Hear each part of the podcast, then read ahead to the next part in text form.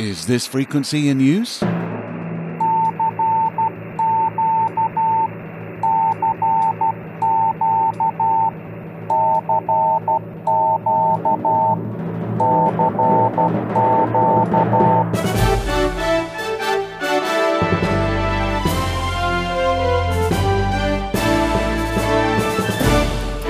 Welcome to Southgate Vibes, a selection of the latest stories direct from Southgate Amateur Radio News.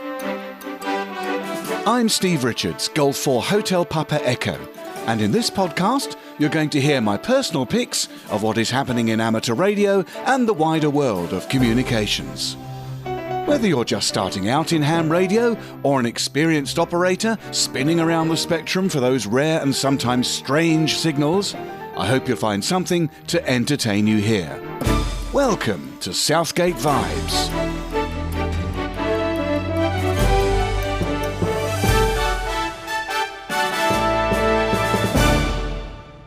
Here we go with podcast number 32. It's a bit of a bumper pack this time, so we better dive straight in.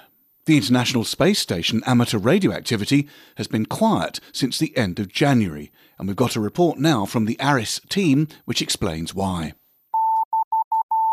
Amateur radio on the International Space Station, known as ARISS, and its partners are troubleshooting what might be keeping the November Alpha 1 Sierra Sierra amateur radio station off the air.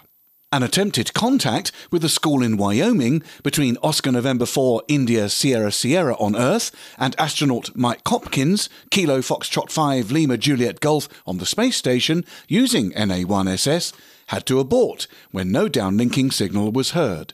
Having then realised there was a problem, ARISS has determined that the fault is not with the radio equipment on board the ISS Columbus module. ARISS International Chair Frank Bauer, Kilo Alpha 3 Hotel Delta Oscar, explained that during a 27th of January spacewalk to install exterior cabling on the ISS module, the coaxial feed line, installed 11 years ago, was replaced with another one built by the European Space Agency and Airbus. It includes 2 additional RF connectors to support the Bartolomeo payload hosting platform installed last spring on Columbus. Bauer said that on the 26th of January, prior to a spacewalk outside the ISS, the Columbus Next Generation radio system was shut down and the internal coaxial cable to the antenna was disconnected from the ARISS radio as a safety precaution. During the spacewalk, an external 4-connector coax feed line replaced the one with only 2 connectors. This change was made to allow the European Space Agency to connect some additional customers to the Bartolomeo platform. With the spacewalk completed, the crew restarted the ISS amateur radio station on the 28th of January, but no voice repeater or APRS downlink reports were heard, and no downlink signal was received during a scheduled schools contact. Bauer said that because the external cable is not an ARISS cable, they were working with the European Space Agency and NASA on a way forward. NASA has opened a payload anomaly report on this issue, and we hope to bring you an update on this situation in a future bulletin.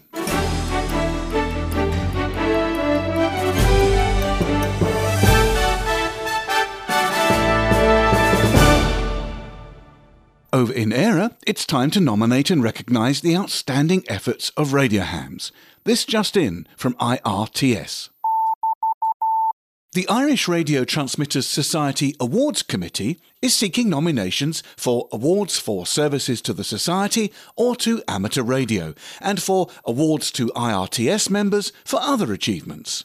The winners in these categories would normally be presented with their inscribed trophy or shield in person at the annual general meeting. However, due to COVID-19 restrictions, the trophies and shields will be inscribed but will not be distributed to the winners except where a winner specifically requests delivery.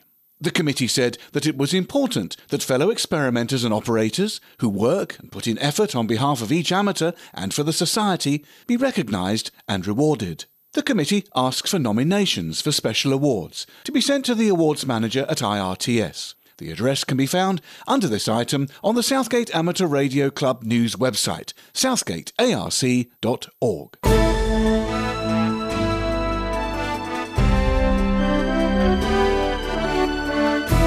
You're listening to Southgate Vibes with me, Steve, G4 Hotel Papa Echo. We'd love to hear from you. If you have a comment or a question, pop us over an email.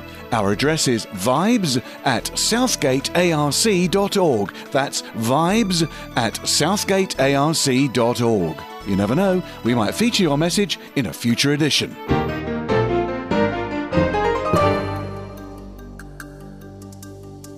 Well, I operate weak signal data modes on 5 MHz, the 60 meter band, and in recent months I've been noticing some strong single sideband signals encroaching into this part of the spectrum. The International Amateur Radio Union are clearly worried about misunderstandings about transmitting close to the edge of the amateur bands. When transmitting, it's important that radio amateurs keep their transmissions completely within the frequency bands allocated to them. The International Amateur Radio Union Region 1 has recently provided some guidance concerning the 5 MHz or 60 meter band, which has now been permitted in many countries. Time and again, the question arises as to how close to the band edge you can legally go when transmitting in single sideband voice mode.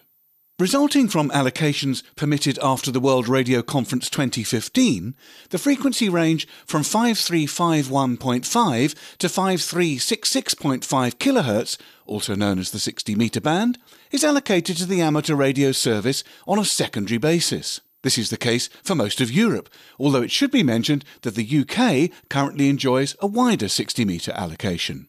But let's use the European band edge of 5366.5 kHz for an example. So is it okay to transmit up a sideband as close as 5366.0 kHz?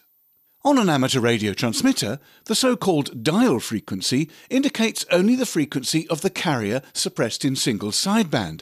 However, the actual speech modulation range for USB extends up to 3 kHz higher, in other words, to 5369 kHz.